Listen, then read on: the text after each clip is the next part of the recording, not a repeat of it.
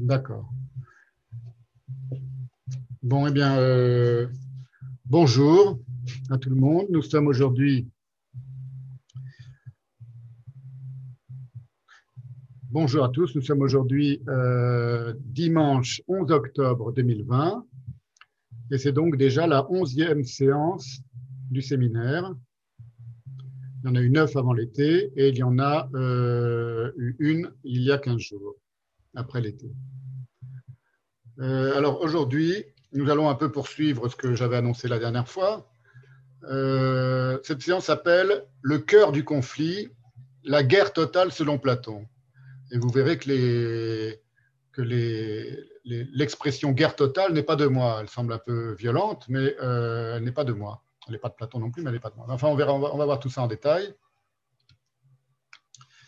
Et euh, on va donc poursuivre ce que j'avais annoncé la dernière fois. Et vous vous souvenez que la dernière fois, j'avais fait une citation de bataille sur le sacrifice et sur l'idée que euh, la poésie et l'expérience poétique du langage a ceci de, distinct avec l'expérience usuelle et communicationnelle euh, et, et, euh, point de vue social, social, sociologique, si j'ose dire, du langage, c'est que les mots dans, la poésie, dans la grande littérature évidemment, et dans la pensée évidemment, ils sont comme sacrifiés. C'est-à-dire, selon Bataille, c'était au centre du sacrifice que, que, que, Bataille avait euh, élaboré, a élaboré, cette idée qu'ils sont euh, euh, rendus à une parfaite inutilité extatique. Ils ne sont plus, ils sont, sortis par leur sacrifice, ils sont sortis du, domaine de l'utilitarisme et de l'utilité qui est celle du langage usuel, de la communication dans une société. C'est-à-dire que le sacrifice n'est pas seulement et, pas toujours entièrement assimilable à la mise à mort. Il y a une forme de sacrifice qui n'est pas la mise à mort. D'ailleurs, c'est une évidence dans le cas, du, par exemple, du, potlatch, euh, où lorsque l'on met en, on sacrifie des, cuivres, quand les quacutes sacrifient des cuivres très précieux pour, par don euh, euh, euh de, glorieux et, pour lancer un défi à un chef d'une tribu rivale, par exemple, il n'y a pas de mise à mort, il y a destruction de richesse n'est pas évidemment exactement la même chose. Donc c'est pour dire que la notion de la mort et la notion de sacrifice sont deux notions différentes. Euh, je les avais analysées euh, longuement la dernière fois, mais ce n'est pas nécessairement des notions qui se recouvrent intégralement.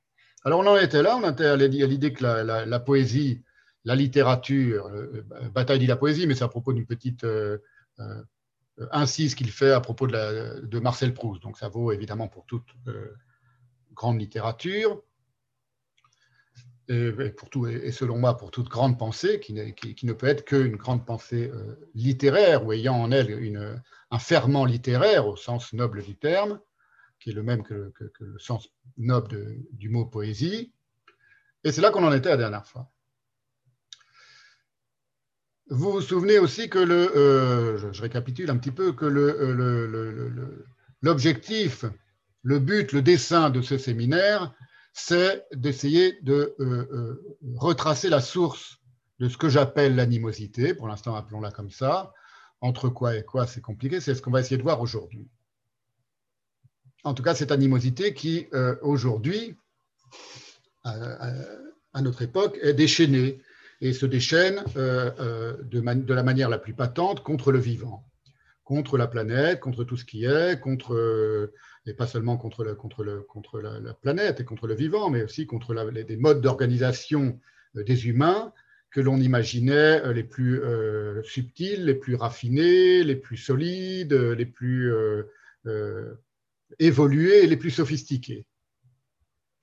bon, je donne un petit exemple pour faire une petite introduction un peu contemporaine, c'est que s'il il y a dix ans, euh, on avait interrogé euh, des dizaines, des centaines de grands spécialistes, des sociologues, des philosophes, des, journalistes, des intellectuels, des écrivains sur la démocratie américaine. Eh bien, euh, tout nourri qu'ils ils sont de, Tocqueville et d'autres grands auteurs, ils nous auraient assuré que la démocratie américaine était une démocratie qui était d'une solidité à toute épreuve, avec tout un système de garde-fous pour éviter que le, despotisme ne s'en empare et que la, que le, totalitarisme, le despotisme, que l'absurdité de, la volonté d'un seul homme s'en empare et la, la déchiquette. Et évidemment, on s'est aperçu que tout cela était du, était du pipeau, était du bobard, était d'une naïveté, d'une crédulité. Bon, il y avait des gens qui s'en doutaient un petit peu. Par exemple, les gens qui ont lu de bord se doutaient bien que tout ça, c'était d'éminentes conneries. Mais euh, ça, a été démontré à l'œil nu avec l'élection d'un Trump, par exemple. C'est-à-dire un type, en quelques semaines, en quelques mois, il a euh, euh, mis à bas et, entraînant dans, quelques décisions apparemment furieuses et absurdes et complètement irrationnelles des millions et des millions d'êtres humains. Euh, l'existence de millions d'êtres humains qu'il entraîne dans sa, furie. Il a mis à bas tous les, garde-fous, toutes les barrières qui faisaient que les institutions américaines étaient protégées contre le risque de, euh, despotisme et de, chaotisme, je ne sais pas comment on pourrait appeler ça, évidemment, tout cela a eu lieu et a pu avoir lieu seulement parce que l'histoire euh, des États-Unis, de l'Occident et du capitalisme euh, américain et de la manière dont fonctionne le, système politique assez complexe et en, réalité assez absurde et, au fond absolument pas démocratique du tout américain est organisée. C'est pour ça qu'un Trump a pu avoir lieu. Inutile de dire que pas, euh, ça ne vaut pas mieux euh, ici en Europe ou, que ce soit dans le monde, et pour des raisons précises. Bon, tout cela est un peu, comment dire, c'est un peu de la redite et c'est un peu évident pour les gens qui, qui observent ça avec un, petit peu de, avec un petit peu de distance. Et plus on observe les choses qui arrivent aujourd'hui avec de la distance, y compris de la distance en, remontant dans le temps, et, mieux on voit les choses, selon moi. C'est pour ça que moi, j'essaye de remonter le plus loin possible. Et aujourd'hui, on va remonter jusqu'à Platon. Alors, euh, il faut se représenter à la source de la civilisation occidentale, notre civilisation, il faut se représenter un conflit, appelons-le comme cela, mais pensons-le comme cela, c'est un véritable conflit qui est millénaire désormais, puisque la civilisation occidentale elle a quelques milliers d'années, on va dire 2 millions d'années et demie à peu près. Et pourtant, ce conflit, il est toujours aujourd'hui prodigieusement vivace. Entre un conflit, entre, d'une part, la conviction que tout a toujours une autre signification. C'est comme ça que je le formulerai. Tout a toujours une autre signification, Ou, pour le dire comme Wittgenstein par exemple, dans le Tractatus, le sens du monde est hors du monde. Voilà, on peut le formuler de différentes manières. Le sens du monde est hors du monde. Ça, c'est une des, euh, une des manières de formuler l'un des, l'un des éléments du conflit, l'un des, la, vision euh, de, l'un des, protagonistes de ce conflit ou des antagonistes, et d'autre part, l'idée et c'est entre ces deux idées qu'il y a, appelons les idées qu'il y a, qu'il y a un conflit, l'idée qu'aucune extranéité n'échappe à la globalité d'un sens unique, ou pour le dire comme Hegel, ce qui n'est pas rationnel n'a aucune vérité. J'essaye de formuler les choses de manière un peu subtile, plus subtile que ce que j'ai mis dans l'email pour aller très vite, le conflit entre le mythos et le logos, si vous voulez, entre le mythe et la raison. pour le formuler avec un petit peu plus de, de, nuances, j'essaie de le formuler comme ça. D'une part, du côté du muto, si vous voulez, tout a toujours une autre signification. Le sens du monde est hors du monde, pour le dire comme Wittgenstein. Et du côté du logos, aucune extranéité, aucune extériorité n'échappe à la globalité d'un sens unique. Ou, pour le dire comme Hegel, je le répète, ce qui n'est pas rationnel n'a aucune vérité. Exprime Hegel dans la phénoménologie de l'esprit. Et c'est un conflit qui traverse, exprimé de différentes manières, moi je l'exprime de certaines manières, mais exprimé de différentes manières, c'est un conflit qui traverse quasiment toute l'histoire de l'Occident. Pas quasiment, c'est de manière évidente, toute l'histoire de l'Occident. Que veut dire, par exemple, Shakespeare, à l'issue de la scène 5 de l'acte 1 de Hamlet, lorsque Hamlet rétorque à Horatio, qui vient de s'exclamer, Horatio vient de s'exclamer, donc ils viennent de voir le spectre, évidemment, le père d'Hamlet, il, vient de s'exclamer Oh, day and night, But this is wondrous strange. Oh, jour et nuit, comme cela est merveilleusement étrange. Et Hamlet lui rétorque, et qu'est-ce que ça veut dire? And therefore, as a stranger give it welcome. Et par conséquent, ou et pourtant, à l'étranger fait bon accueil, est la traduction usuelle, mais on peut aussi l'entendre comme en tant qu'étranger, as a stranger, à cette merveille qui vient d'advenir, fait bon accueil. Et c'est là qu'apparaît la, la, la, phrase célébrissime de Hamlet There are more things in heaven and earth, Horatio, than are dreamt of in your philosophy. Il y a plus de choses dans le ciel et sur la terre, Horatio, que n'en sont rêvées dans ta philosophie. That are dreamt of in your philosophy. Qu'entend par là euh, euh, Shakespeare? À quoi Nietzsche fait-il allusion? Autre manière de formuler ce conflit. À quoi Nietzsche fait-il allusion? La philosophie, évidemment, elle est du côté du logos, hein, vous l'imaginez bien. Je fais une petite pause pour vérifier qu'il n'y a personne qui attend dans la salle d'attente. J'espère que. J'espère que non. Bon. À quoi Nietzsche fait-il allusion? Lorsqu'il écrit, c'est dans l'ouverture de Par-delà le bien et le mal. Attendez, excusez-moi, j'essaie de faire un petit réglage. Tout à l'heure, j'avais réussi à mettre la vidéo en petit. Là. Voilà. Non, affichage. OK. Non, bon, écoutez, peu importe. Lorsque Nietzsche écrit en ouverture de Par-delà le bien et le mal, je cite Nietzsche, à supposer que la vérité soit femme, n'a-t-on pas lieu de soupçonner que tous les philosophes, pour autant qu'ils furent dogmatiques, n'entendaient pas grand-chose aux femmes En allemand, this schlecht auf Weiber verstanden, et que l'effroyable sérieux der schauerliche Ernst, Ernst comme le, comme le, comme le prénom Ernst, Ernest, la gauche insistance, tout ça c'est Nietzsche, hein, linkische Zudringlichkeit, c'est-à-dire l'importunité, l'indiscrétion, l'obsession, la gauche importunité, la gauche indiscrétion. Il parle des philosophes, la gauche obsession, avec lesquels ils se sont, les philosophes dogmatiques, jusqu'ici approchés de la vérité, ne furent que des efforts maladroits et mal appropriés pour conquérir justement les faveurs d'une femme. Certes, elle ne s'est pas laissée séduire, la femme qu'est la vérité et toute dogmatique de quelque sorte soit-elle, se tient aujourd'hui dans une attitude chagrine et déconfite. Vous voyez encore une autre manière de signaler et d'exprimer merveilleusement, c'est Nietzsche, le conflit que j'évoque. Encore une troisième manière d'évoquer ce conflit, à quoi Proust songe-t-il? Lorsqu'il explique dans Albertine disparue que, je cite Proust, l'intelligence n'est pas l'instrument le plus subtil, le plus puissant, le plus approprié pour saisir le vrai. Et également, je cite Proust à nouveau, ce qui est le plus important pour notre cœur ou pour notre esprit ne nous est pas appris par le raisonnement, mais par des puissances autres. Qu'est-ce qu'il entend par des puissances autres? C'est du français là, donc il n'y a pas de problème de traduction. Et qu'entend exactement Heidegger? Ce sera la dernière manière de formuler ce conflit. Lorsqu'il écrit, c'est dans Introduction à la métaphysique, page 183 de l'édition française, je vais vous mettre la, version en allemand. Donc, je partage mon écran. Je vais vous la lire d'abord en français. Bon. Qu'entend exactement Heidegger lorsqu'il écrit L'irrationalisme n'est que la faiblesse du rationalisme devenue enfin manifeste. La faiblesse du rationalisme devenue enfin manifeste et l'achèvement de son abdication du rationalisme. C'est le rationalisme qui abdique. Point virgule.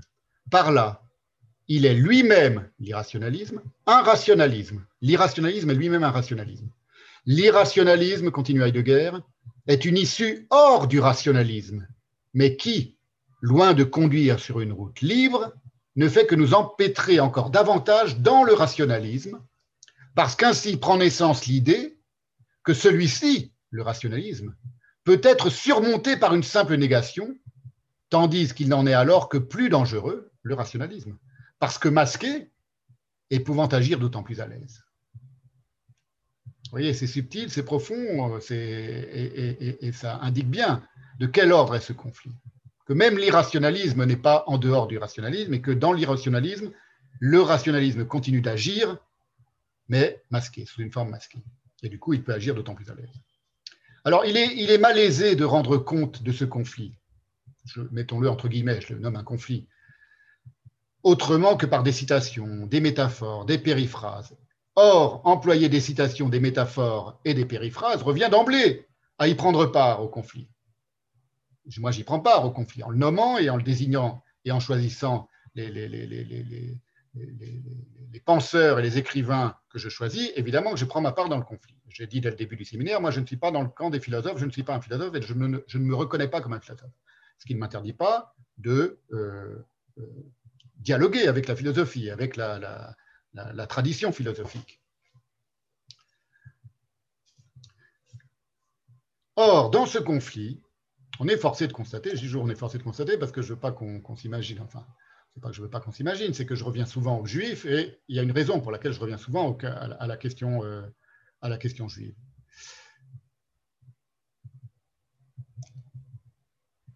Dans ce conflit,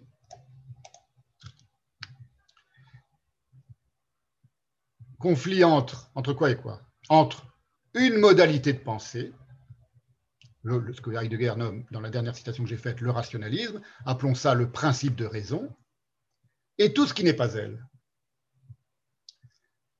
Donc le conflit, il est entre le principe de raison, entre la raison, si vous voulez, et tout ce qui n'est pas la raison.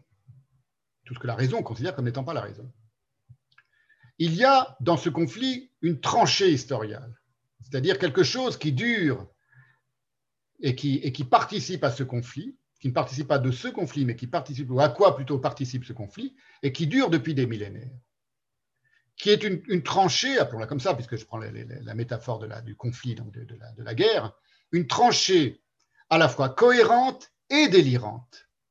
C'est-à-dire que cette tranchée historiale qui signale ce conflit depuis des siècles, la raison, qui elle est du côté de la raison, évidemment, donc du côté du logos, la raison, la rationalité, la philosophie, la science, la logique, elle s'y révèle précisément dans ce conflit borderline, c'est-à-dire tout proche du délire. Il y a une, bataille dans ce conflit. C'est pas tout le conflit, mais il y a une, bataille dans ce conflit qui, existe depuis des siècles. Évidemment, vous avez, compris que je parle de la, manière dont le judaïsme est traité en Occident et qui est traité sur un mode euh, euh, délirant, à la fois cohérent et délirant une ligne de démarcation, appelons-la comme ça également, qui est symboliquement occupée, symboliquement occupée par un petit peuple, le peuple juif, qui, dit la Bible, à propos de ce petit peuple, demeurera solitaire et ne se pensera pas parmi les nations. J'ai déjà euh, euh, commenté cette phrase, qui est une phrase tirée de Nombre 23.9. C'est dans, l'histoire de Balak et Balaam. Hein, j'en, ai, déjà parlé. C'est comme ça que, Balak euh, euh, qualifie les Juifs, qualifie le peuple juif qu'il est, censé, qu'il est, est, est, est soudoyé pour maudire et qu'il n'arrive pas à maudire. Parce que Dieu ne, Dieu ne laisse, le laisse pas les maudire. En am levadad, yishkan uvagoyim lo itrashav. La, traduction usuelle, y compris chez Shoraki, c'était qu'il ne se compte pas parmi les nations, donc il se sépare des nations. Itrashav, ça, ça, ça peut vouloir dire, et ça veut dire aussi qu'il ne se pense pas parmi les nations. Petit peuple, donc, qui se sépare des nations qui, elles, sont réunies sous les, fourches codines de la raison et de la logique. Autour et aux dépens duquel, ce petit peuple, depuis si longtemps, a lieu l'affrontement de la parole, ou entre la parole et la logique. Cet affrontement entre parole et logique, appelons-le comme ça, parole parce que c'est le, le, davar euh, hébraïque, c'est comme ça qu'on le traduit, se spirale et s'engage depuis très longtemps autour de ce petit peuple que ce soit symboliquement, que ce soit dans les textes, que ce soit dans les institutions. Si vous avez lu Pierre, si vous vous le savez à quel point c'est ancré dans les institutions euh, euh, romano-chrétiennes et, même industrielles, euh, occidentales. Il y a quelque chose qui s'est engagé là, qui s'est ankylosé, qui s'est ancré dans le conflit, dans ce qu'on appelle l'antisémitisme ou l'antijudaïsme, et qui est symboliquement très révélateur de la manière dont ce conflit entre raison et parole, entre, euh, logos et mutos, entre la logique et le mythe, entre la, philosophie et ce qui n'est pas elle, on va voir ça avec euh, et la poésie, on va, voir ça avec Platon, euh, il y a quelque chose qui s'est incarné et incrusté dans, le, conflit contre les Juifs, ou dans la manière dont l'animosité en Occident s'est déployée, et en islam aussi, s'est déployée contre les Juifs. Alors, depuis quand exactement on peut, on peut euh, trouver la source de ce conflit? Moi, je dirais, j'ai l'intuition que c'est depuis le Houk Enioudé paulinien, le Nini, appelons-le comme ça, ni grec, ni juif, ni homme, ni femme, etc., le Nini Houk Enioudé, de l'universalité apostolique et romaine, qui, selon moi, a sonné le glas de toute distinction, à tous les sens du terme. Il n'y a plus, dit saint Paul, Ukeni, il n'y a plus en grec, Ukeni, ni juif, ni grec, Oudé, Ukeni, Oudé. Il n'y a plus, Ukeni, Oudé, ni esclave, ni libre. Il n'y a plus ni homme, ni femme, car vous êtes tous en Jésus-Christ. C'est la phrase de, l'Épître aux Galates en 3.28. Et je pense qu'on a là une des sources, une des sources de, euh, de cet affrontement entre, du point de vue euh, de, la, de, la, de, la, de la symbolique juive, entre la parole et la parole juive, donc ce qu'on appelle le davar en hébreu, et le logos, la parole ou la raison grecque. Même si Paul dit qu'il n'y a ni juif ni grec, mais il le dit en grec. Et tout ça pour vous dire, on est, on est dans l'introduction, hein, que, que, que il ne faut pas prendre le mot, de même qu'il ne faut pas prendre le mot sorcellerie chez Artaud à la légère, il faut prendre ici celui de conflit à la légère. Il y a vraiment un conflit, un, grave et, profond et puissant et, meurtrier conflit, qui a longtemps été impalpable et invisible en Occident, sauf pour les Juifs, évidemment, qui eux en faisaient toujours partout les frais. Euh, les Juifs, ils le, sentaient, ce conflit. Euh, ils le sentaient dans leur, dans leur histoire, dans leurs histoires. Et c'est un conflit qui se répand, c'est un peu comme ça que je le, conçois, moi, pour, retracer de manière très rapide l'histoire de l'Occident. C'est un conflit, ce conflit qui se répand à la surface du monde. On a une date précise du, moment où ce conflit est décidé à se répandre, à se répandre euh, euh, une date symbolique, si vous voulez, mais enfin une date quand même euh, précise, à la surface du monde à partir de 1492 qui est une année intéressante parce que c'est une année fatidique qui signe à la fois l'expulsion des Juifs d'Espagne et le premier voyage de Christophe Colomb.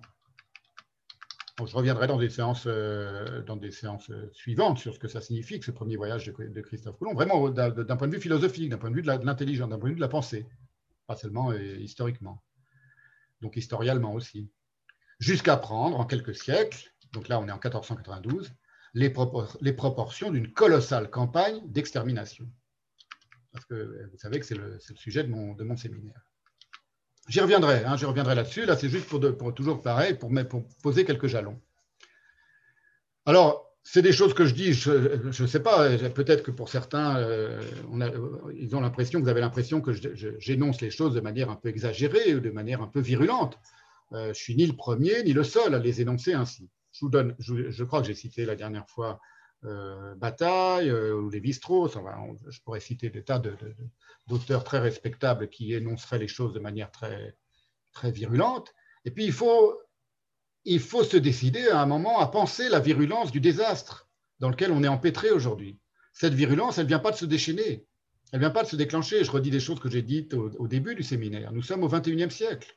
On a eu le siècle le plus, le plus atroce le plus immonde, le plus abject, dans lequel nous sommes quasiment tous nés, euh, c'est-à-dire le XXe siècle, le siècle des génocides, il faut le penser. Le penser, ça signifie ne pas, simplement le penser en en, restant à la, surface des choses et à ce qui s'est passé au XXe siècle, mais en penser les origines, les sources.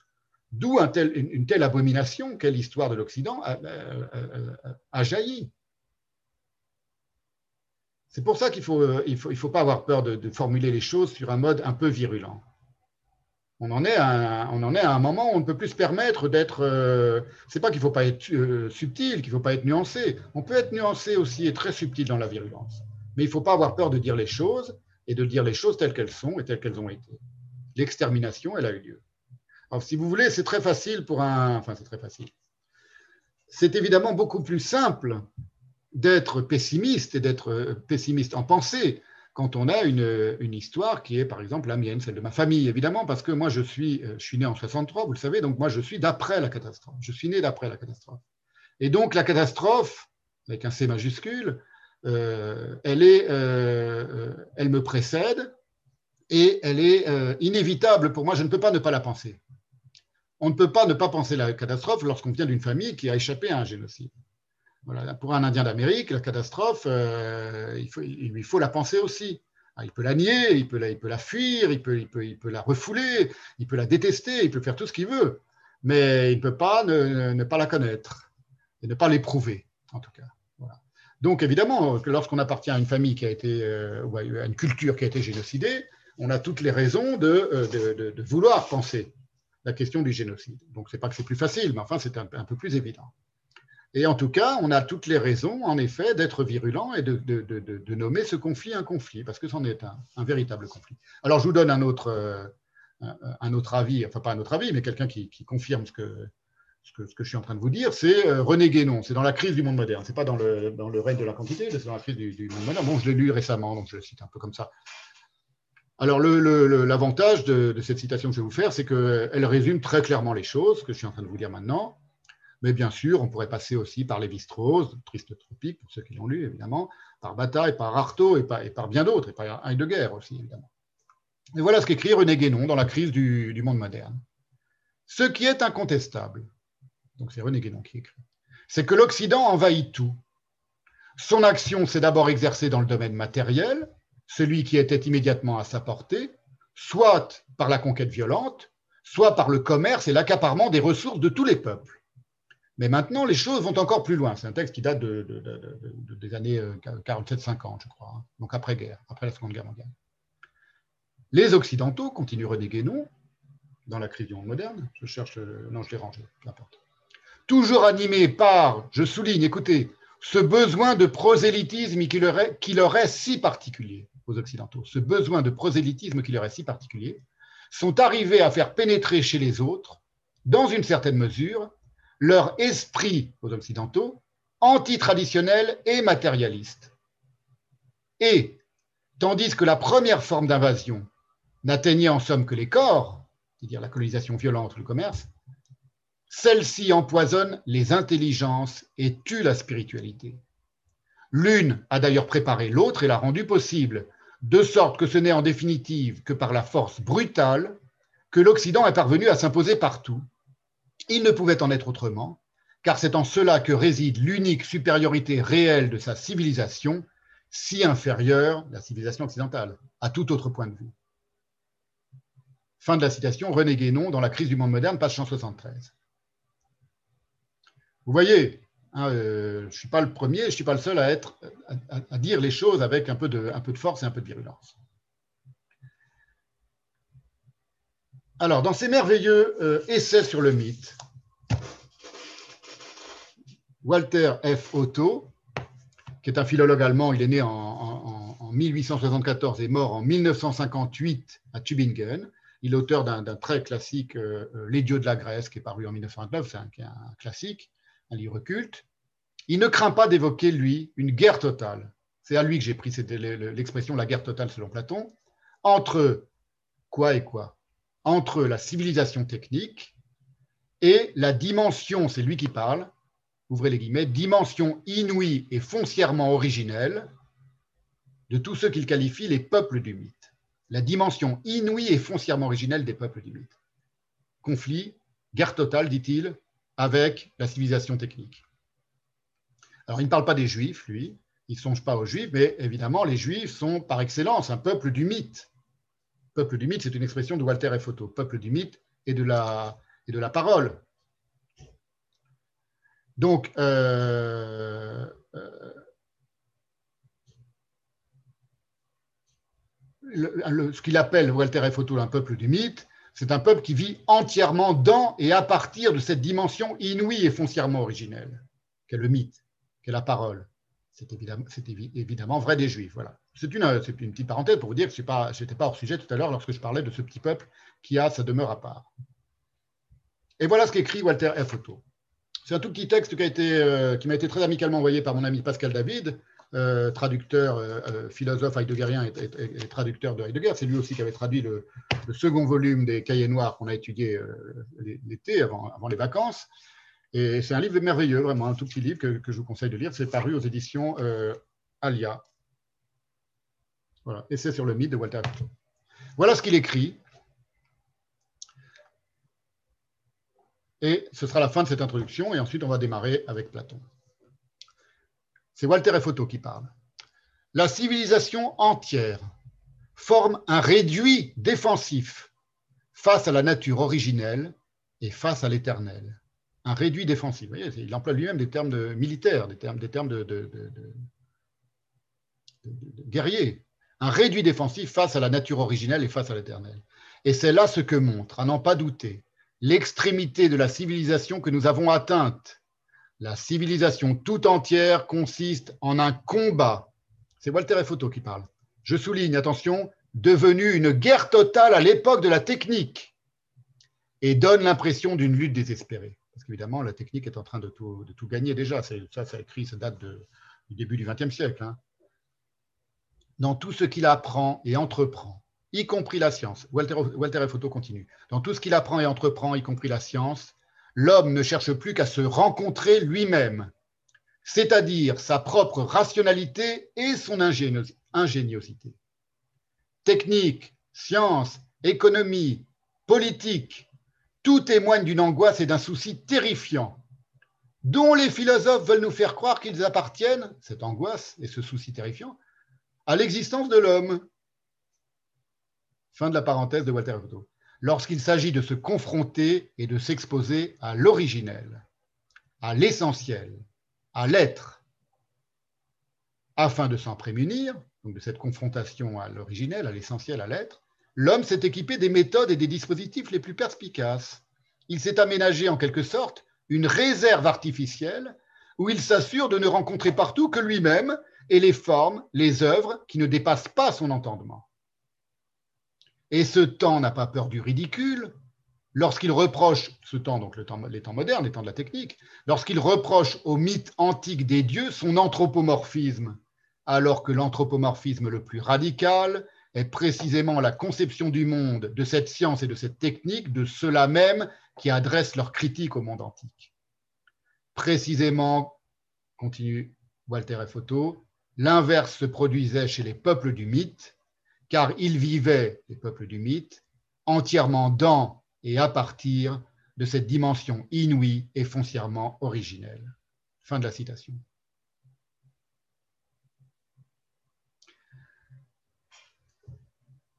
Alors là, vous avez remarqué dans la citation que je viens de faire de Walter F. Otto, il y a une euh, euh, parenthèse narquoise sur les philosophes et elle n'est pas du tout anodine. Et c'est en effet avec Platon, donc avec le premier des philosophes, que naît cette guerre totale, entre guillemets. Guerre totale, vous l'avez entendu, le mot, l'expression est de Walter et Photo. Ce conflit qui apparaît à plusieurs endroits chez Platon, qui scintille dans le parricide, le mot est de Platon, donc le meurtre du père, à l'encontre de Parménide. Ça, c'est dans le Sophiste, en 241d, où tous les termes euh, de l'antagonisme, du conflit, se presse en grec, hein, dans, la page de Platon en grec, c'est dans le Sophiste 241d. Je vais vous le mettre en français quand même, pour que vous voyez que ce n'est pas moi qui, délire. Ça m'arrive de, délirer, mais bon, là.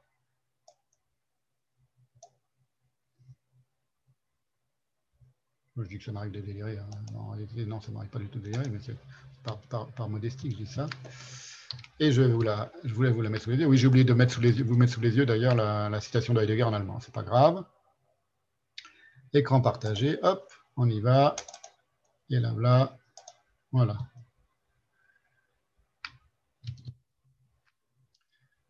Donc, dans le Sophiste, dans la page que vous avez sous les, sous les yeux, c'est en 241D, tous les termes de l'antagonisme se pressent et.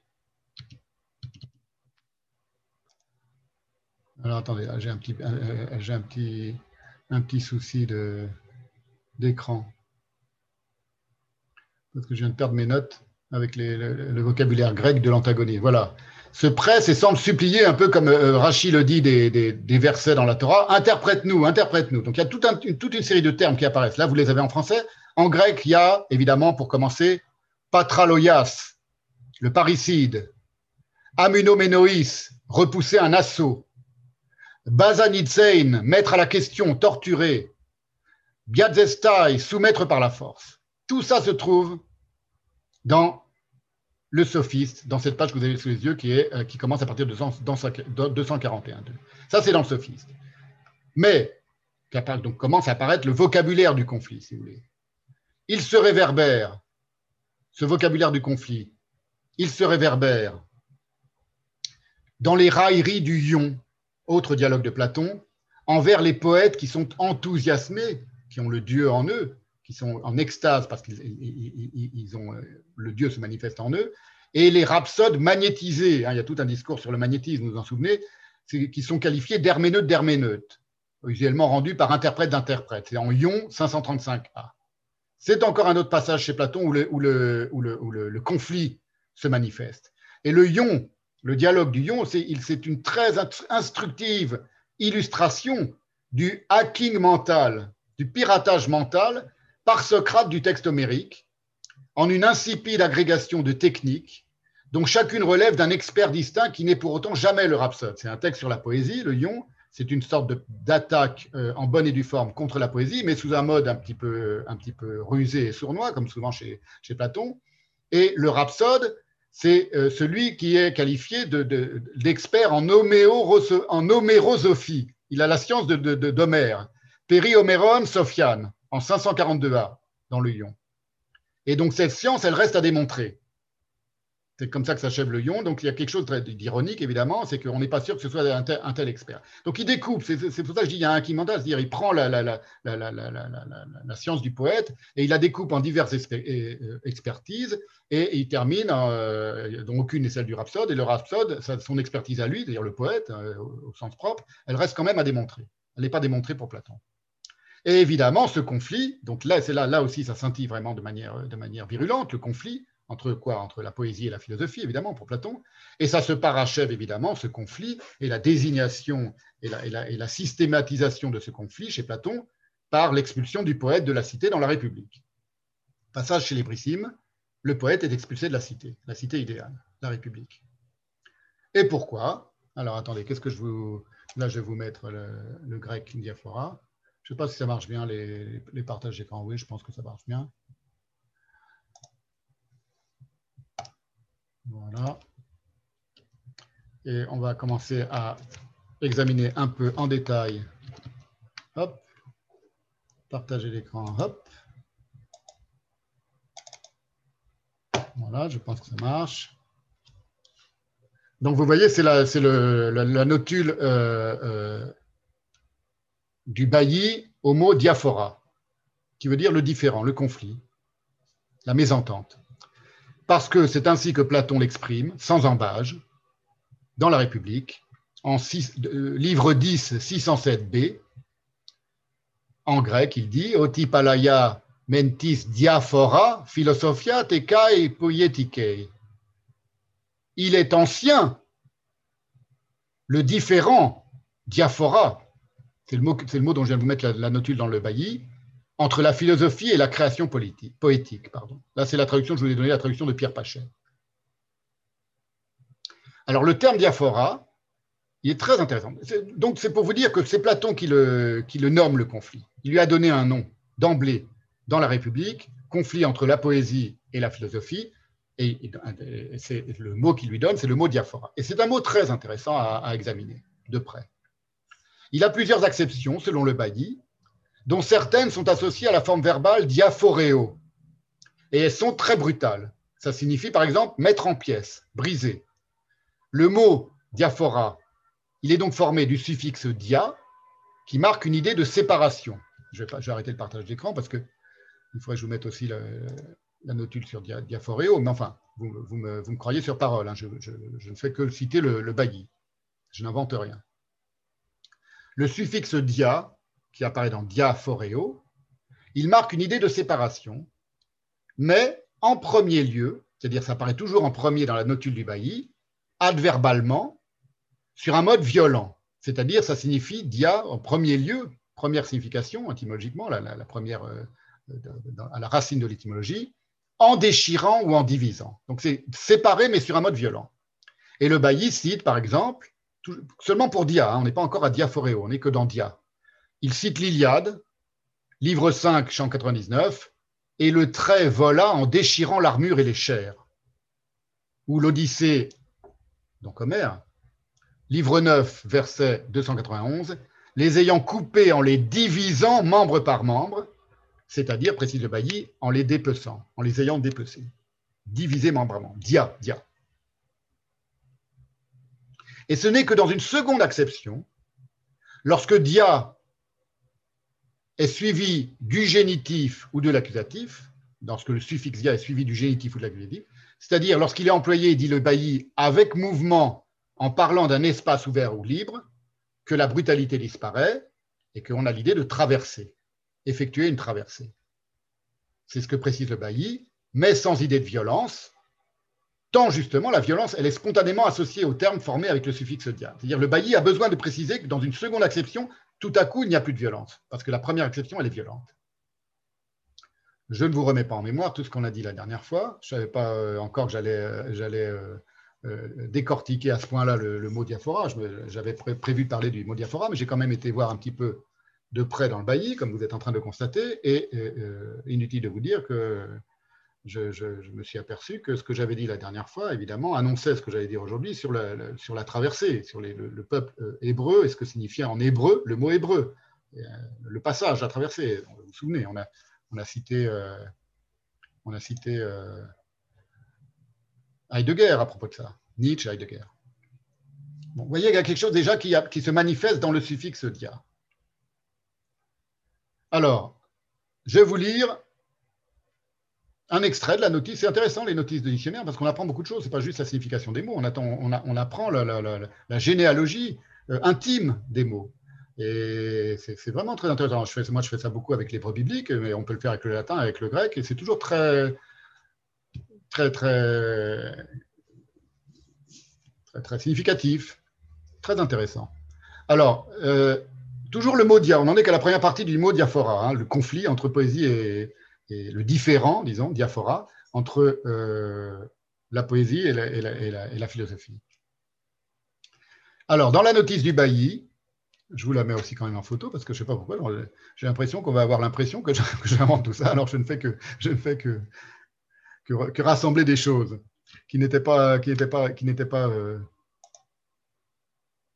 Alors attendez, oui, je copie ça. Hop. Voilà. C'est la notule du. Et maintenant je partage l'écran. C'est la notule du bailli consacré. C'est un, passage, hein, c'est une longue notice, ça fait plusieurs pages. Évidemment, le mot dia, c'est un mot qui revient très souvent dans la langue grecque et dans la littérature grecque, donc c'est évidemment un, mot important, un mot très commun, et donc il y a une longue notice de plusieurs pages dans le bailli. Là, je vous lis juste un petit passage. Alors, un, premier sens, en poésie, à l'accusatif, à travers, par, petit 1, hein, vous le voyez, normalement, vous avez sous l'écran ce que je suis en train de lire, avec idée de violence. Vous voyez, c'est pas moi qui le dis, ça apparaît en premier en déchirant, en perçant.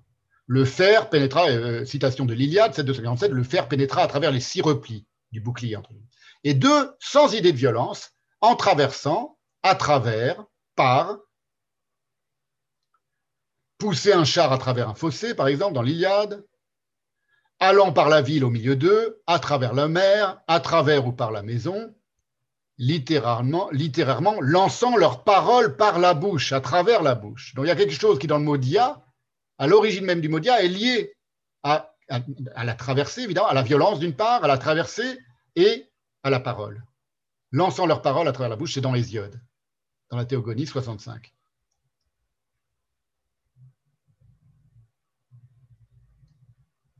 Vous voyez qu'on a déjà une, étrange succession euh, euh, symbolique dans le mot dia qui passe de la violence pure à la traversée jusqu'à la parole.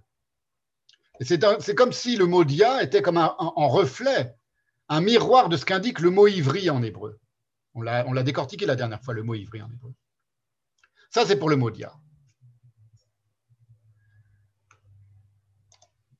Alors, maintenant, on va arriver à la seconde partie du mot diaphora, le conflit, le différent. C'est foréo, évidemment, le verbe foréo, dia, foréo, porter à travers. La première acception est toujours selon le bailli, c'est page 2093 du bailli, porter ça et là, en parlant du vent ou des flots. Ce n'est pas juste porter quelque chose, c'est porter ça et là. Donc, euh, vaciller un peu. Dans l'Iliade, Et dans l'Odyssée aussi. Dans l'Iliade, c'est en 5 499, dans l'Odyssée, en 6 171. Tout ça, c'est cité par le Bailly, par le dictionnaire Bailly. Le ça et là y est très prégnant, au point que porter des nouvelles, porter des nouvelles, devient colporter des nouvelles. Porter des nouvelles, en, employant foréo, ça devient colporter. Donc il y a toujours dans foréo, au, départ, ce n'est pas, la seule exception, évidemment, et ce n'est pas le seul usage. Mais au départ, c'est noté par le Bailly, il y a, l'idée de quelque chose qui vacille un peu, ça et là, d'où colporter des nouvelles. C'est chez, Hérodote, par exemple, en 334, dans les, dans, les histoires évidemment d'Hérodote. Par opposition, dit le Bailly, à Angelien Ferein, apporter des nouvelles. Donc il y a bien une manière de dire apporter des nouvelles au sens simple. Angelien, Angelos, l'ange, c'est le messager, celui qui apporte des nouvelles. Angelien Ferein, ce n'est pas la même chose que dia que, que foréo au sens propre, pardon, quand il est employé pour dire colporter les nouvelles.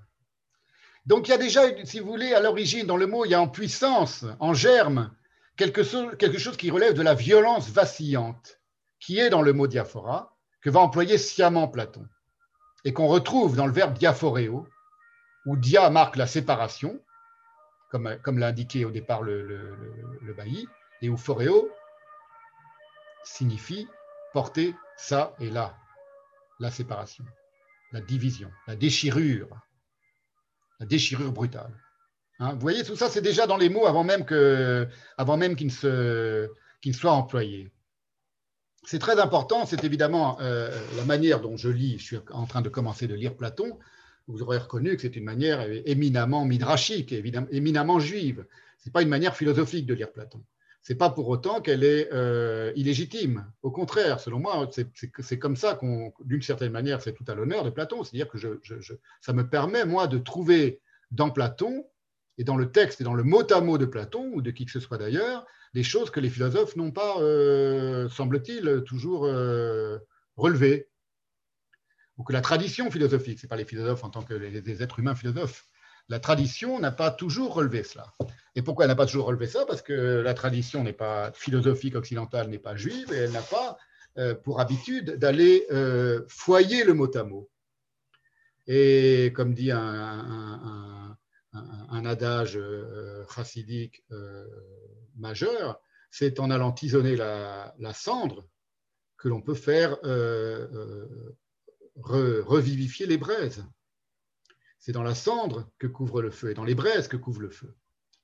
Donc ça, c'est quelque chose de typiquement euh, juif, c'est un, rapport euh, euh, juif à la parole que, qu'on peut employer avec n'importe quel texte, avec n'importe quelle parole, y compris la parole philosophique, qui est aussi une parole, avant d'être une, une intelligence et une logique et un enseignement et une sagesse.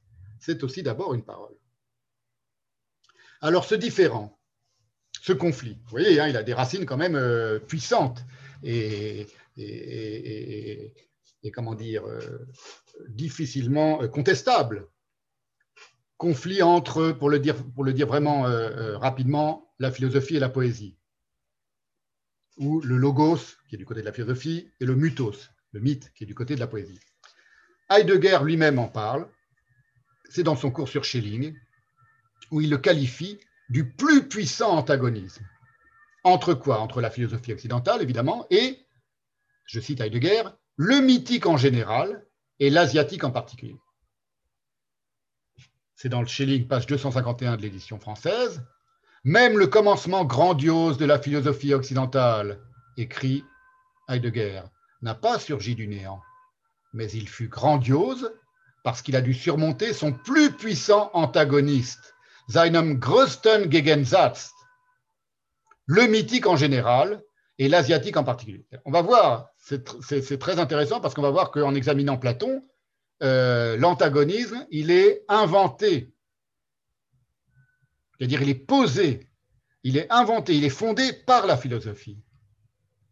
Là, ça n'apparaît pas lorsque, lorsque Heidegger dit son plus puissant antagoniste.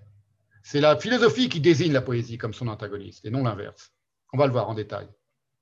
Le mythique en général, donc l'antagoniste de la philosophie, c'est le mythique en général et l'asiatique en particulier. qu'est-ce qu'il entend par l'asiatique? Je suppose l'oriental. Euh, est-ce que c'est l'asiatique au sens euderlinien Très probablement. C'est-à-dire, continue et termine Heidegger, qu'il a dû le conduire à s'ajointer en la vérité de l'être la philosophie, le, philosophique, le commencement de la philosophie occidentale, et qu'il en a eu le pouvoir. Alors, ce que Heidegger qualifie ici, c'est, euh, je vous l'ai dit, page 200, 251 euh, de la traduction française du, Schelling. Ce qu'il qualifie ici d'oriental, c'est euh, ce qu'il qualifie d'asiatique, pardon, c'est plutôt l'oriental et sans doute l'égyptien dans sa tête, puisque Platon, vous le savez, est, passé par l'Égypte. Et il le voit à l'œuvre, Heidegger, ce, ce, conflit, que tout le monde le voit, enfin tout le monde sait qu'il y est en effet, mais il le voit vraiment à l'œuvre dans le Parménide, au cœur même de la pensée platonicienne. Et il continue. On sait souvent, c'est Heidegger qui parle, mais il, évoque le, Parménide évidemment, le, dialogue Parménide, de Platon. On s'est souvent interrogé sur l'énigme que constitue la présence de mythes, entre guillemets, écrit Heidegger, au pluriel, au sein des dialogues platoniciens. On s'est souvent interrogé sur l'énigme de la présence des mythes dans le dialogue platonicien, le mythe d'air, le pantylien, etc., le mythe de la caverne, etc. La raison en est que la pensée de Platon s'apprête à abandonner la pensée initiale au profit de ce qui se nommera plus tard métaphysique, entre guillemets, et que cette pensée métaphysique elle-même, continue Heidegger, à ses débuts, doit préserver la réminiscence de la pensée initiale, d'où le mythe. Donc Heidegger nous explique que Platon emploie des mythes, et que l'emploi des mythes par Platon a toujours été euh, source d'énigmes pour la tradition philosophique, parce qu'il s'apprête à quitter le mythologique, à l'abandonner. Alors on va voir comment ça se fonctionne. En tout cas, il y a une inextinguible contestation, diaphora, conflit, euh, mésentente, euh, différent entre la poésie d'une part, ce que j'appelle la poésie, ce qu'on appelle d'un seul terme la poésie, c'est la parole, avec un P majuscule, le mythe, la mystique, la littérature, l'art, l'esprit de finesse, la pensée, selon moi, et d'autre part la philosophie avec un P majuscule, c'est-à-dire la dialectique, la logique, la raison, l'esprit de géométrie, esprit de finesse, esprit de géométrie, vous avez reconnu évidemment des notions pascaliennes, euh, la science, la technique, l'historiographie, le calcul, la cybernétique. Et cette contestation entre ces deux camps, elle a pris en Occident au cours des siècles de nombreuses formes, y compris celle de la fusion, de la combinaison entre les deux formes, de la confusion ou de la récupération, sans que jamais ne fût abandonné le fantasme qui est inauguré ici par Platon, on va le voir dans la République, pas seulement dans la République, mais dans la République, de la supplantation. C'est-à-dire, ce n'est pas seulement un conflit, c'est une volonté de la part de l'une, la, la, plus récente, donc la philosophie, la raison, de supplanter l'autre, la plus ancienne, le mythe, la parole la poésie, ni du coup, sans que jamais ne fût abandonnée, la menace programmatique de l'expulsion de l'une, c'est-à-dire la, plus ancienne, l'initiale poétique, par l'autre, la tardive philosophique. Ça, c'est le fantasme. On va voir comment il se déploie chez, Platon, c'est évident. Il y a un fantasme que la nouvelle venue supplante l'antique qu'elle vient euh, combattre. Alors, on va examiner comment ça fonctionne dans l'idée du parricide de Parménide. C'est violent quand même le parricide, hein, le mot parricide, l'idée de parricide. Ça, fait, cogiter des, générations et des, et des, générations de philosophes. Pour bien saisir le rapport intime entre le parricide de Parménide, je vous le répète, le parricide, ce n'est pas une métaphore, c'est le mot, enfin, c'est une métaphore, mais le mot est de, est de Platon. Il est dans Platon, au sens propre. Le parricide de Parménide par Platon, qui est d'ailleurs très, euh, bizarrement et sournoisement, je disais, il y, a une forme de, sournoiserie euh, assez euh, caractéristique chez, chez, chez Platon, l'entourloupe platonicienne, elle est formulée sous l'aspect d'une dénégation. Je sollicite que, c'est l'étranger qui est délé qui demande à tes têtes, il dit Je sollicite que tu admettes que je ne suis pas devenu une sorte de parricide. Évidemment, il est en train de, il est en train de massacrer euh, Parménide. Il dit Je sollicite que tu admettes que je ne suis pas devenu une sorte de parricide. C'est ce que dit l'étranger à tête avant d'entamer sa fatale critique, évidemment, de Parménide, notre père. C'est comme ça qu'il l'appelle.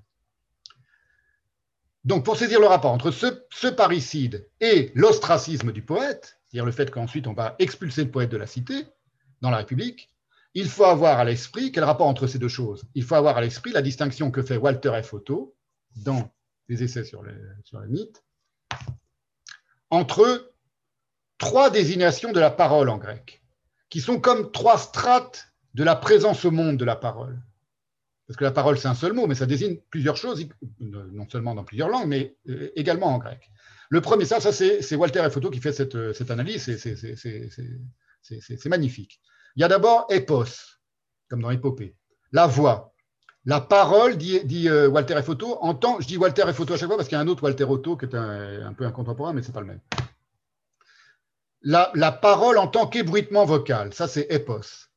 Et il cite aussitôt la plus douce, la plus délicate, la plus raffinée des métaphores homériques, lorsque les épéas, les paroles au pluriel d'Ulysse, sont comparées à quoi? Aux flocons de neige en hiver. Ça, c'est épos, la parole. Ensuite vient le logos, parce que logos veut dire la logique, la raison, mais aussi la parole, le langage. La parole sensée et pesée, c'est-à-dire, ça c'est le domaine propre de Platon, de la philosophie, de l'intelligence et de l'Occident, on va dire. Et troisième euh, strate de déploiement de la parole, mutos, qui est le plus ancien d'une plus haute antiquité, précise Otto. C'est très important. Hein. Souvenez-vous que ce n'est pas moi qui le dis, c'est Walter F. Otto qui l'explique. Évidemment que c'est une évidence. Que la poésie a précédé la, en grec, par exemple, dans la civilisation grecque, dans la pensée grecque, la poésie a, précédé la philosophie. Enfin, mutos, le mot mutos, il a, il, a en lui une, richesse d'antiquité que n'a pas le mot euh, logos. C'est la parole en tant que témoignage, je continue de vous citer Walter et Photo, mutos donc, la parole en tant que témoignage immédiat de ce qui fut, de ce qui est et de ce qui sera, la révélation de l'être au sens vénérable, continue-t-il, qui ne distingue pas parole et être. C'est pareil de guerre qui parle, c'est Walter et Photo. Hein. La révélation de l'être au sens où la parole et l'être ne sont pas distinctes dans le mythe, dans le mythos. Et en effet, dans la formule si neutre en apparence de la République, que je vous ai citée tout à l'heure, où il y a un conflit, énonce euh, Socrate, entre, euh, c'est pas Socrate d'ailleurs, énonce Platon, entre euh, le, mythe, la poésie et la philosophie, cette formule si neutre en apparence, où s'installe ce désaccord, diaphora, désaccord, qui va aboutir à la guerre totale, selon les mots de Walter Afuto, un mot ment. Je vous redis la, formule de, Platon, toute simple, toute neutre en apparence. En effet, il est ancien, le conflit, où est-ce que je l'ai mis? Il est ancien le différent entre la philosophie et la création poétique. Différent diaphora. C'est assez neutre hein, comme formulation. Oti palaya, comme dans la, paléographie par exemple, palaya, il est ancien. Mentis diaphora, philosophia tekai poietikei. Il est ancien. Hein. voilà, il n'en dit pas plus. Mais en réalité, il y a un mot qui ment dans cette formule. Ce n'est pas le mot diaphora. Il y a un mot qui ment chez Platon. Ce mot, c'est le terme palaios, ancien, qui dissimule le vrai cœur du conflit en le niant. Il, nie pardon, le cœur, la source du conflit, qui, vient de Platon lui-même, et en le niant, il le dissimule. Parce que c'est très simple. De quelle ancienneté pourrait bien hériter ce désaccord entre la poésie millénaire et la philosophie naissante Puisque c'est Platon qui parle. La philosophie n'existe pas avant Platon.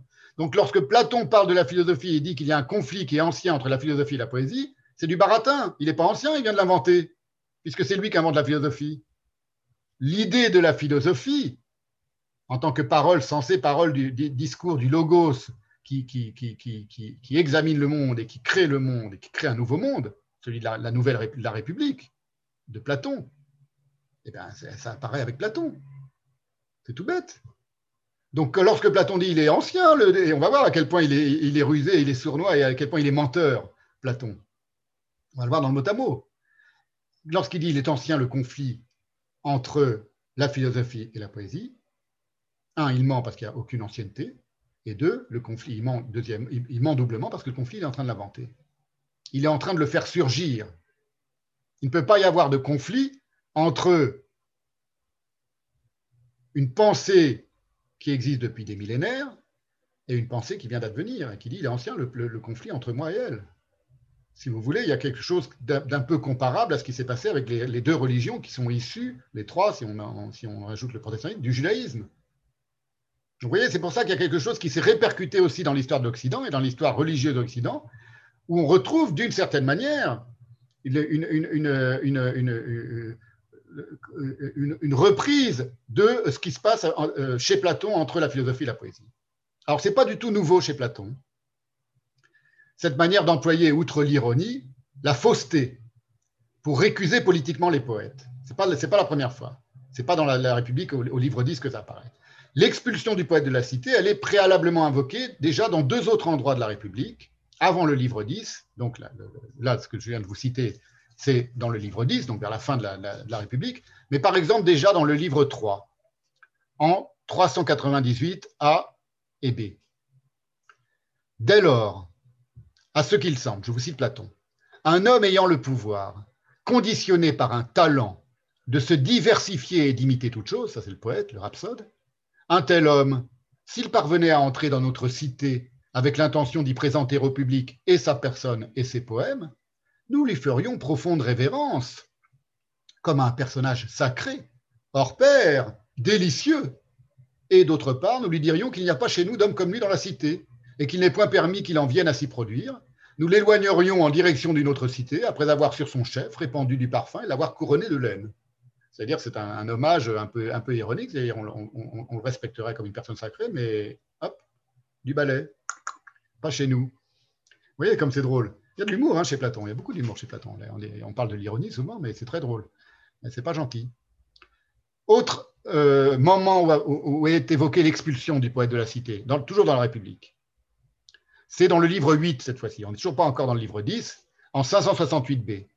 Et c'est là qu'apparaît une première euh, euh, fausseté chez Platon, fausseté, euh, consciente. C'est lorsqu'il est faussement question d'Euripide, auquel il est, considéré comme un poète par Platon, ça précède la philosophie, c'est pas un philosophe, c'est donc un poète, il est du côté du mythe, Euripide, auquel il est fait reproche, et c'est à tort, puisque c'est faux, ce que dit Platon est faux, la citation qu'il fait est fausse, d'encenser les tyrans.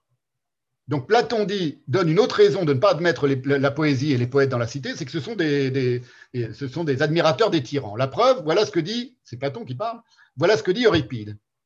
Ce n'est pas pour rien, je vous cite Platon, ce n'est pas pour rien que la tragédie en général passe pour être profonde sagesse. Donc toujours il commence comme ça, ça de manière vulgaire, on dirait un coup de pute, il commence par un éloge, où c'est bon. Euh, il, commence, il commence par faire un éloge très ironique et, il abat sa hache. Et là, en, réalité, c'est une hache de mensongère. Ce n'est pas pour rien que la tragédie en général passe pour être profonde sagesse, et dans la tragédie, Euripide pour être un sage exceptionnel. Et en quoi C'est un dialogue, hein Et en quoi demande l'autre? En cela même qu'il a proféré cette parole émanant d'une pensée drue et forte. Il a proféré cette parole émanant d'une pensée drue et forte. C'est Platon qui parle de, de Euripide pukinai frenes, pukinos, les mots qu'il emploie pour désigner la parole d'Euripide, soi-disant d'Euripide, qui serait, qui serait un éloge des tyrans et de la tyrannie, il emploie les mots en grec pukinos, pukinai frenes, pensée, pensée forte, dru. Pukinos, c'est aussi un terme de guerre. Ça signifie, ça vient de puka en grec, ça signifie en masse compacte. Donc là, c'est traduit par euh, Robin en, une pensée drue et forte. Ça signifie dru, serré. Par exemple, chez Homère, dans l'Iliade, c'est employé pour désigner pukinos, pukinaï, pour désigner des lignes de combattants serrées, ou bien des pierres bien jointes, et également par métaphore, dit le bailli, en parlant de l'intelligence. D'où la signification pukinos, consistant. D'où sage, Pukinai un esprit sage, un esprit prudent, un esprit avisé, dit le bailli. Et qu'est-ce qu'il a dit selon, avec cet esprit, euh, cette parole qui émane, d'après Platon, d'une pensée Pukinai drue et forte, bien serrée, bien compacte, comme une forteresse qu'il faudrait abattre, c'est moi qui rajoute ça, que décidément, sages sont les tyrans par la compagnie d'hommes sages. Donc Platon prétend en employant un terme qui signifie dru, serré, une pensée trufférée, qu'il y aurait une parole dru, serrée, compacte de euh, Euripide qui qualifierait les tyrans de sages, et il cite Euripide, Platon, Sages sont les tyrans par la compagnie d'hommes sages. Et un peu plus bas, il va faire ensuite une deuxième citation d'Euripide. Cette citation, cette première citation, elle n'est pas d'Euripide, c'est un mensonge de la part de Platon. Il le sait, hein, Euripide, c'est le même Euripide pour Platon que pour nous. Hein. Il n'y a pas eu un nouvel Euripide qui a été découvert depuis la mort de Platon. Il le sait très bien, il invente. Il va faire une seconde citation d'Euripide, qui celle-là est exacte, on va l'examiner un peu, et ensuite il conclut. La seconde citation, c'est tiré des Troyennes, la tyrannie qui nous égale aux dieux. Donc la tyrannie nous rend égal aux dieux. Ça, c'est dans les Troyennes d'Euripide, c'est vrai. On va voir ce que ça signifie. Et Platon dit, vous voyez, les, poètes, ils aiment les tyrans. ce sont des panégyristes des, tyrans. Et il conclut, toujours dans la République, c'est pourquoi, en tant justement qu'ils sont des sages, les poètes tragiques nous pardonneront de ne pas leur faire place dans notre régime politique, précisément en tant qu'ils sont les panégyristes de la tyrannie. Le mot est dans Platon. Les poètes sont les panégyristes de la tyrannie. C'est rigolo quand on connaît un peu l'histoire de Platon et de, son rapport à, à Denis Syracuse tout ça, est, tout ça est, connu. Et ce qui est très intéressant, pourquoi j'ai dit depuis le début qu'il y a une fausseté chez Platon Pour inaugurer ce conflit, il a besoin d'en passer par le mensonge, parce que ce conflit n'existe pas avant lui. Il prétend que le conflit est ancien entre la philosophie et la poésie, et c'est faux. Et eh bien cette fausseté, on la voit dans le mot à mot euh, du texte même de Platon. Il se trouve que la première des citations d'Euripide que fait Platon, qui, qui, d'une certaine manière euh, euh, affuble Euripide d'une ironique épithète homérique, puisque euh, le mot euh, euh, sagesse, pensée, et forte, on le trouve aussi chez, Homère. En tout cas, et forte, c'est quelque chose, c'est un terme qui vient, pukinos, masse compacte, qui vient de chez Homère. Elle lui est faussement attribuée. C'est ce que note Léon Robin dans sa traduction et dans ses notes de la Pléiade. Vous voyez, moi je lis toujours Platon dans les vieilles traductions, c'est le plus agréable il écrit en note Quant au premier vers, supposé être d'Euripide, cité par Platon, il n'est pas d'Euripide, mais de Sophocle, dans une tragédie que nous n'avons pas conservée. Donc, un, elle n'est pas d'Euripide, elle est de Sophocle, et on ne sait même pas d'où, parce que c'est un texte qu'on n'a plus. En tout cas, ce n'est pas d'Euripide. Il est clair, continue Léon Robin, que Platon donne au vers un sens qu'il n'avait sans doute pas dans la pensée du poète. Tu parles, bien sûr qu'il n'y avait pas ce sens dans la pensée du poète. Et c'est valable aussi, évidemment, de la seconde citation d'Euripide. Allez, un petit partage d'écran parce que j'aime bien, je vous ai mis beaucoup d'allemand et d'hébreu. Euh, sur l'écran, on va mettre un peu de grec quand même. Le grec veut aussi sa part de cybernétique.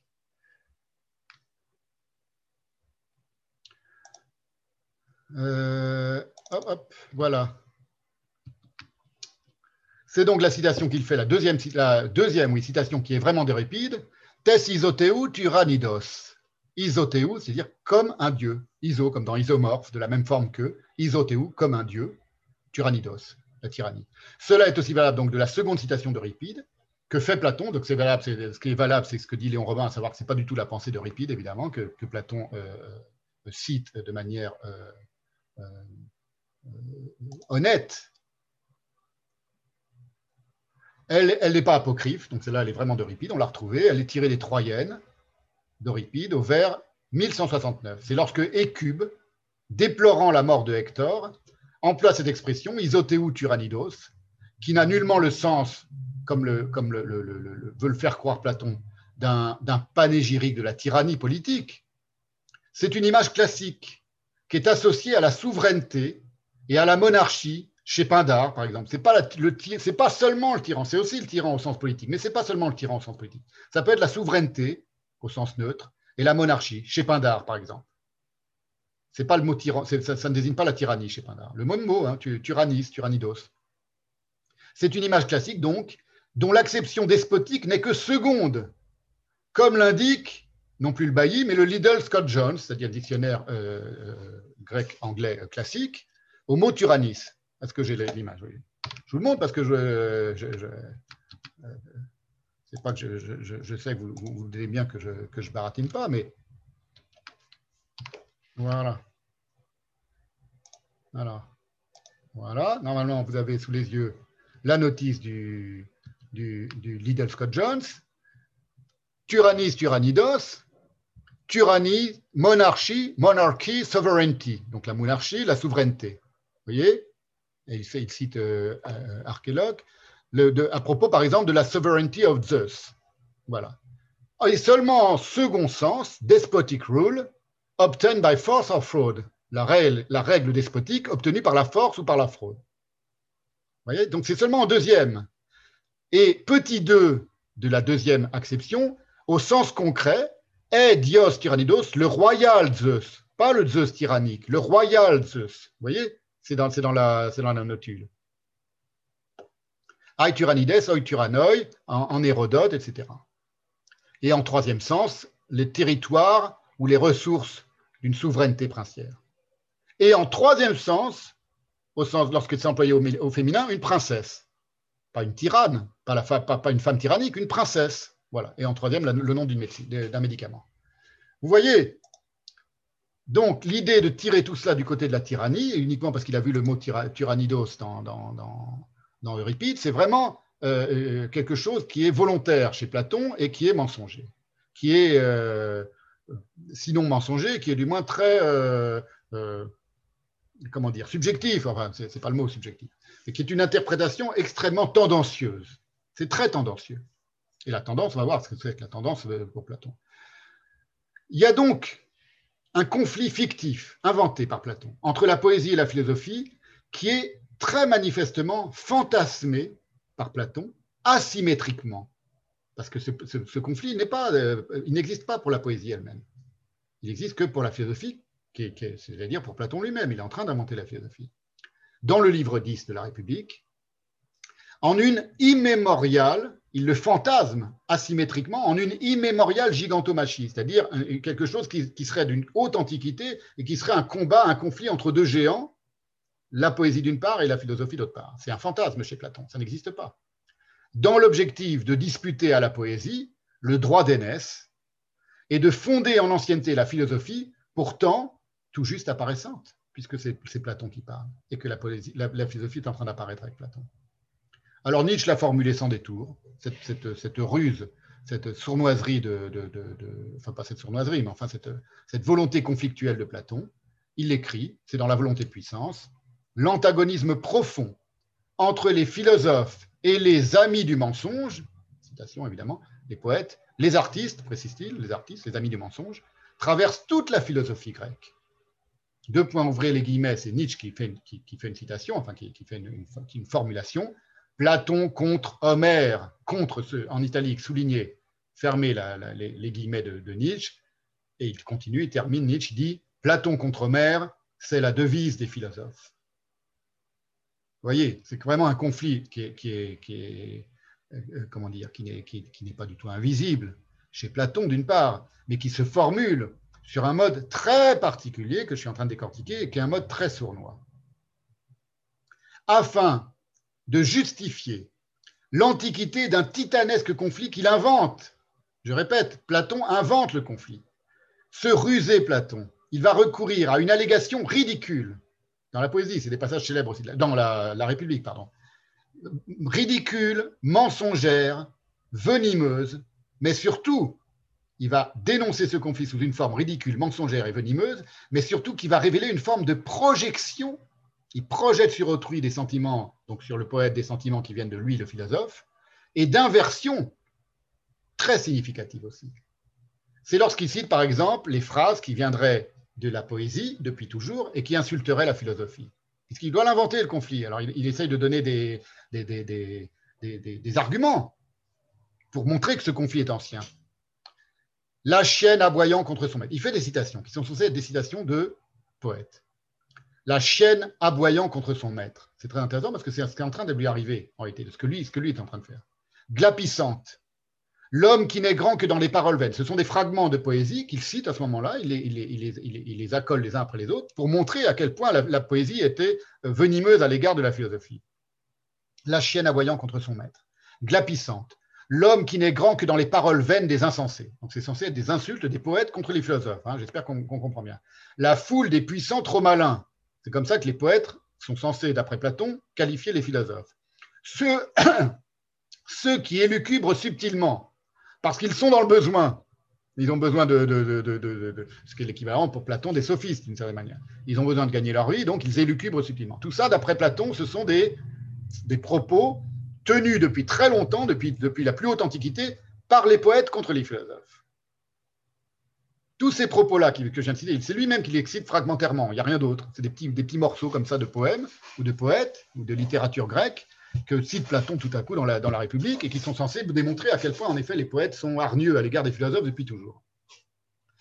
Tous ces propos sont donc censés avoir été tenus de toute antiquité par la poésie contre les philosophes. Comme si Platon cherchait à se revancher de Nietzsche par avance, dénonçant Homère contre Platon. Puisque Nietzsche dit Platon, tout Platon, tout le sens de Platon et de la philosophie, c'est Platon contre Homère. Et Platon est en train de nous dire, mais non, c'est Homère contre moi, c'est Homère qui a commencé le premier à m'attaquer. Pourquoi? Parce que ces citations et les prétendues myriades d'autres, il dit il y en a des myriades d'autres, je pourrais en citer des milliers, qui voudraient témoigner, chez Platon dit ça, hein, qui voudraient témoigner non seulement de l'antiquité de la querelle, mais du tort originel de la poésie dans la guerre ainsi déclarée. C'est la poésie qui a commencé, c'est la poésie qui m'insulte depuis des millénaires ou depuis des siècles. Eh bien, elles sont entièrement du cru de Platon. Pourquoi je dis qu'elles sont du cru de Platon? Parce que ça fait 25 siècles que les plus grands spécialistes de Platon et de philosophie et du grec antique les cherchent les, sources et qu'on ne les a jamais trouvées. Il est venu à l'idée de personne, il me semble, de se dire, mais si on ne les trouve pas, les sources, c'est qu'elles n'existent pas. C'est une évidence que c'est Platon qui invente tout ça. Ce sont des fausses citations. Je ne sais pas si quelqu'un l'a dit quelque part ou, s'en est aperçu. On se demande, depuis 25 siècles, on cherche, mais d'où il a trouvé ça? On ne le voit nulle part. Alors on se dit, c'est peut-être des poèmes euh, perdus d'Homère, etc. Mais pas du tout. C'est des bobards, il invente tout ça, c'est une évidence. À l'oreille, on l'entend. Même en traduction, ça s'entend à l'oreille. Je vais vous le montrer. Je vais vous le montrer. Il faut avoir une oreille un peu juive pour comprendre à quel point c'est de la pure invention de la part de, Platon. En 25 siècles d'inlassable exégèse, personne n'a trouvé la source de ces citations fragmentaires que fait Platon. Et pourquoi fragmentaires d'ailleurs? Précisément parce qu'il les invente. Alors, ce n'est pas la peine d'aller jusqu'à la paranoïa théorisée par Freud pour identifier cette tactique de l'aversion inversive, moi j'appelle ça l'aversion inversive, qui est si prégnante dans toutes les accusations portées, par exemple, contre le judaïsme et contre les juifs, par le christianisme et l'islam. C'est une aversion qui inverse l'ordre des choses. Et qui, inversant l'ordre des choses, accuse celui qu'elle accuse d'être l'accusateur. Et d'être le criminel. Accusation criminelle qui, se porte, c'est classique, hein, évidemment. Mais c'est vraiment très, très évident dans, dans, les rapports qu'ont euh, élaborés le christianisme naissant après le judaïsme, l'islam naissant après le christianisme, le protestantisme naissant après le, catholicisme et l'islam. Alors, cette, euh, inversion, cette aversion inversive, on, on, va la dénicher encore dans un autre endroit de Platon, parce que je ne dis pas toutes ces choses-là au hasard, on va la dénicher dans les lois de Platon. Dans le livre 12, des lois en 967c, où Platon y revient sur le conflit entre poésie et, philosophie, et il cite à nouveau l'apocryphe chienne qui aboie contre son maître. il met juste la chienne qui aboie. Je dis qu'elle est apocryphe parce que c'est une évidence selon moi, elle est fausse. Comme exemple d'outrage de la poésie à l'égard de la philosophie. Donc il reparle des outrages de la poésie à l'égard de la philosophie et il revient à la chienne qui aboie contre son maître. Pourquoi? Parce que quelques lignes, pourquoi je dis que c'est à l'évidence une aversion inventive C'est-à-dire qu'en réalité, la chienne qui aboie contre son maître, c'est la, philosophie qui aboie contre la, contre la poésie. Car en effet, ce qui, est, a le statut de maître, ne serait-ce que par son antiquité, par, ses, par sa prééminence, et par, par son antériorité, c'est la poésie, c'est le mythe, c'est Homère. Le maître de Platon, c'est Homère. Et Platon a décidé de mettre à bas le maître, d'abattre le maître. C'est une évidence que dit Nietzsche, mais c'est une évidence quand on lit Platon. Or, c'est très intéressant parce que ça apparaît chez Platon même, de manière euh, quasiment comme un lapsus, un lapsus de la philosophie. Une, formulation qui est sous forme de lapsus de la philosophie qui, dévoile le poteau rose. Quelques lignes avant d'évoquer les poètes, qui se, la, phrase de Platon. C'est donc quelques lignes avant de, de, parler de ce conflit, où il dit Les poètes qui se mirent à insulter ceux qui s'emploient à philosopher, les comparant à des chiennes qui aboient pour rien, et à dire encore bien d'autres balivernes. Ça, c'est Platon dans les lois qui dit ça. Juste quelques lignes avant, il a désigné à l'origine du conflit l'imposture consistant à inverser l'ordre de prééminence entre les caractéristiques de l'âme et celles des astres. Donc il évoque une inversion de la prééminence, le premier devient le dernier, le dernier devient le premier, donc celui qui est, antérieur devient celui qui, est postérieur, celui qui est postérieur devient celui qui est antérieur, et celui qui est antérieur est accusé d'avoir accusé celui qui est postérieur. Eh bien, cette, inversion-là, il la décrit lui-même à propos de ce qui se passe dans les caractéristiques entre l'âme et les astres, entre donc l'intelligence ordonnatrice de l'univers, chez Platon, ça c'est l'âme, et les révolutions célestes. Et les termes qu'emploie l'Athénien dans les lois. Pour décrire le personnage des lois donc, qui, évoque cela, c'est un Athénien, on ne sait pas qui c'est, pour décrire cette imposture, c'est-à-dire l'éviction par inversion et substitution. On évince par inversion et substitution quoi? La croyance au Dieu, donc éviction par inversion et substitution entre la croyance au Dieu, au Dieu, au Dieu au pluriel, et les sciences astronomiques, sont en réalité applicables, c'est pour ça que je dis que c'est un lapsus révélateur, en tout point au rapport conflictuel introduit par la juvénile philosophie contre l'antique poésie. Parce que la philosophie, avec Platon, elle est juvénile. Et voilà ce qu'écrit Platon, mais en réalité, il parle de lui-même sans le savoir. Il parle de ce qu'il est en train de faire subir à Homère. Cela qui se faisait de la nature de l'âme une conception erronée, du fait qu'il la considérait, elle qui est plus ancienne que les corps, il parle de l'âme qui a bâti l'univers, évidemment, hein. Elle qui est plus ancienne que les corps, comme étant au contraire plus jeune qu'eux, ont, donc ceux-là qui ont fait ça, pour ainsi dire, tout mis de nouveau sans dessus-dessous, et bien plutôt s'y mettaient eux-mêmes, sans dessus-dessous. Ici s'avère le mot que Nietzsche applique à Platon, ou à Spinoza, et à quelques autres, c'est dans Aurore, leur pensée est en même temps la biographie involontaire de leur âme. La pensée d'un Platon, c'est la biographie involontaire de son âme, dit, Nietzsche. On voit à quel point ça fonctionne dans le mot à mot lorsqu'on examine un peu de manière un peu euh, euh, assidue le texte. Et c'est ainsi que ce conflit, allumé par Platon, parcourt l'histoire de la raison en Occident. On en trouve mille traces, mille attestations, depuis la gnose, la gnose Alexandrie, très, très euh, euh, agressive à l'égard du judaïsme et du Dieu de l'Ancien Testament. Par exemple, Marcion de Sinope, en passant par Maïmonide, le seul juif qu'agrée les logiciens, Maïmonide, c'est-à-dire le seul rabbin l'un des grands, seuls grands rabbins, grands commentateurs aristotéliciens, formellement aristotéliciens. Le premier des rabbins qui a cessé de dire des sottises, déclara sans embâche Leibniz dans son discours métaphysique. C'est le premier des rabbins, selon Leibniz, qui a, cessé de dire des sottises. Pourquoi? Parce qu'il était, il était euh, euh, logicien également. Spinoza, Hegel ou le cercle de Vienne, jusqu'à notre pauvre temps, où l'agressivité inversive de Platon est reprise sans embâche, par exemple, par un philosophe comme Alain Badiou. Et ce qui est très intéressant, c'est que depuis 20 siècles, donc vous voyez, c'est des, modalités différentes de reprendre le conflit. Mais lorsque je dis Maïmonide, c'est pas euh, Maïmonide n'est pas comparable, ni le rapport de Maïmonide évidemment au judaïsme, par exemple, n'est pas comparable avec celui de Spinoza, ni de Hegel, et encore moins, ou de Leibniz, ou de qui que ce soit. Oui, mais en tout cas, il y a une manière de reprendre ce conflit. Ce conflit, il est allumé par Platon, et, sa, flambée traverse toute l'histoire de la pensée en Occident. Et, c'est pour ça que c'est intéressant, depuis 20 siècles, depuis 2000 ans, les Juifs, c'est-à-dire ce peuple du mythe au, sens éminent, où, l'explique euh, euh, Walter F. Otto, qui est niché au cœur de l'Occident. C'est pour ça que c'est intéressant les Juifs, parce qu'on pourrait prendre n'importe quel peuple hors métaphysique, comme des Amérindiens par exemple ou la pensée, ou la pensée, euh, la pensée d'Ogon, ou n'importe quelle autre pensée, mais qui n'est pas nichée au cœur de l'Occident. La pensée juive, elle n'est pas métaphysique, elle est nichée au cœur de l'Occident. En même temps, elle se sépare de l'Occident. Parce que c'est une pensée qui n'a pas, pu être abolie par l'aristotélisme, la logique, le rationalisme, ni par tous les hooks et ni oudés du monde. Et cette pensée passe précisément parce qu'on n'a pas réussi ce conflit, il est allumé par Platon. Il vient peut-être de, plus loin que Platon, mais en tout cas, il est allumé formellement par Platon. Et en ce qui concerne les Juifs, il y a quelque chose qui n'a pas réussi à se débarrasser d'eux, à se débarrasser de cette parole profondément mythique, que la parole juive, commencée par la Torah hébraïque.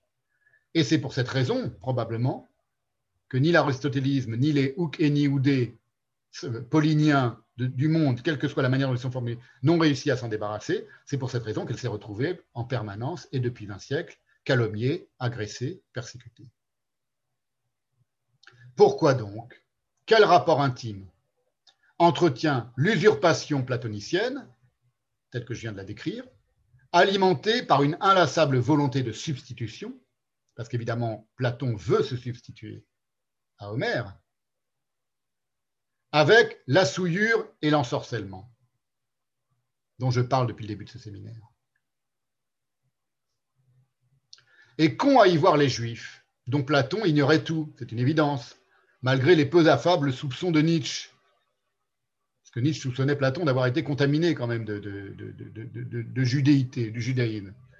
Pourquoi, depuis 20 siècles, les ultra-minoritaires juifs en Occident, leurs textes, au pluriel, leurs pensées, leurs foi, leurs coutumes, indisposent-ils, on va le voir au cours de ce séminaire, c'est pas moi qui exagère et c'est pas moi qui le, qui pense, pourquoi les Juifs indisposent-ils aussi profondément les tenants du Logos, dont le christianisme et l'islam jouèrent dans l'histoire le rôle d'impérieux bras armés. Le christianisme et l'islam ont été les bras armés du Logos dans l'histoire, et, pas seulement contre les Juifs, mais aussi dans leur rapport aux Juifs. Confirmant à nouveau la perspicacité de Nietzsche, qui a écrit, c'est dans euh, La volonté de puissance à nouveau, que personne, Nietzsche qui parle dans la volonté de puissance, que personne ne croit que si Platon vivait de nos jours et avait des idées platoniciennes, il serait un philosophe, dit Nietzsche. Deux points, ce serait un maniaque religieux. C'est Nietzsche qui dit ça. Si Platon vivait de nos jours, ce serait un maniaque religieux. Ce qu'il va s'agir par conséquent, de penser avec minutie. On va terminer maintenant et puis on va, entamer un petit dialogue si vous avez envie. Ce qu'il s'agit par, conséquent de commencer de penser avec minutie, c'est le pourquoi de l'animosité. Pourquoi il y a une telle animosité on, commence à l'entrevoir, mais enfin, ça, n'est que le début. À la racine du différent, ce que Platon appelle la diaphora, qui est inscrit au cœur du logos, et dont Platon fournit le modèle en Occident, ce différent entre, donc, pourquoi y a-t-il une, animosité entre l'idée, avec un I majuscule, l'idée platonicienne, et la parole, comme dans la Bible, et c'est symbolisé dans la Bible par le buisson ardent, la confrontation entre le voir et le davar. Le davar, c'est la parole biblique. Et c'est évident dans l'épisode du buisson ardent, c'est un des exemples, un des nombreux exemples, qu'il y a une confrontation entre le davar et le voir. Parce que c'est une parole qui est fondatrice de la pensée juive, c'est Dieu qui s'exprime euh, devant Moïse, qui appelle Moïse, qui elle, elle Moïse depuis un buisson et qui est invisible. Le Dieu, ce Dieu en tant que tel, il est invisible. C'est le buisson ardent. Et donc, il y a un conflit ou une, distinction, plus exactement, entre le davar, la parole juive, et le voir. Alors que vous le savez, dans la pensée grecque, évidemment, l'idée, elle est, aussi, on verra plus amplement dans les, dans les prochaines séances, par différents biais, elle est euh, optique. Elle est de l'ordre du regard et du voir. Voilà, c'est quelle heure il est? Est-ce qu'on a fait J'ai tenu deux heures. Ah, bah, j'ai tenu. Attendez, normalement, il y a quelque part. Ah oui, 1h50, parfait. Eh bien, on va, faire, on va pouvoir faire un, petit dialogue. Vous voyez, c'était une séance assez courte, donc je l'ai construite, euh, j'ai voulu pour qu'elle soit un peu courte, pour pas qu'on pour pas qu'on empiète trop et qu'on parte sur euh, Aristote. Alors la prochaine séance, dans 15 jours, je pense qu'on euh, va commencer à voir comment les choses se... Donc euh, rappelez-vous, hein, on va examiner un petit peu le rapport entre, enfin, la manière dont les choses se sourcent dans, dans la métaphysique et dans l'histoire de la métaphysique, dans la pensée métaphysique, donc chez Aristote, entre le logos, la pensée et le voir.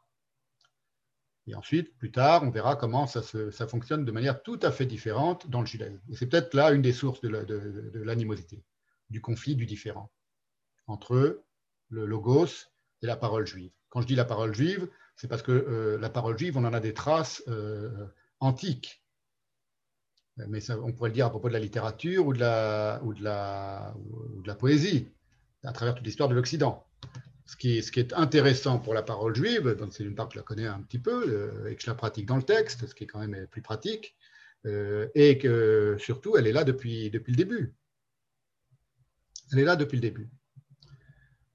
Comme Homère, mais chez Homère, on ne peut pas voir la, la, source du conflit puisqu'elle n'existe pas. C'est Platon qui l'invente, le conflit. on la voit chez Platon, mais là, on a un son de cloche. il faut voir ce qui se passe dans l'autre camp. Voilà, donc ça, ce sera pour la prochaine fois, donc normalement pendant 15 jours. Donc je pense que ça a bien marché, vous me direz.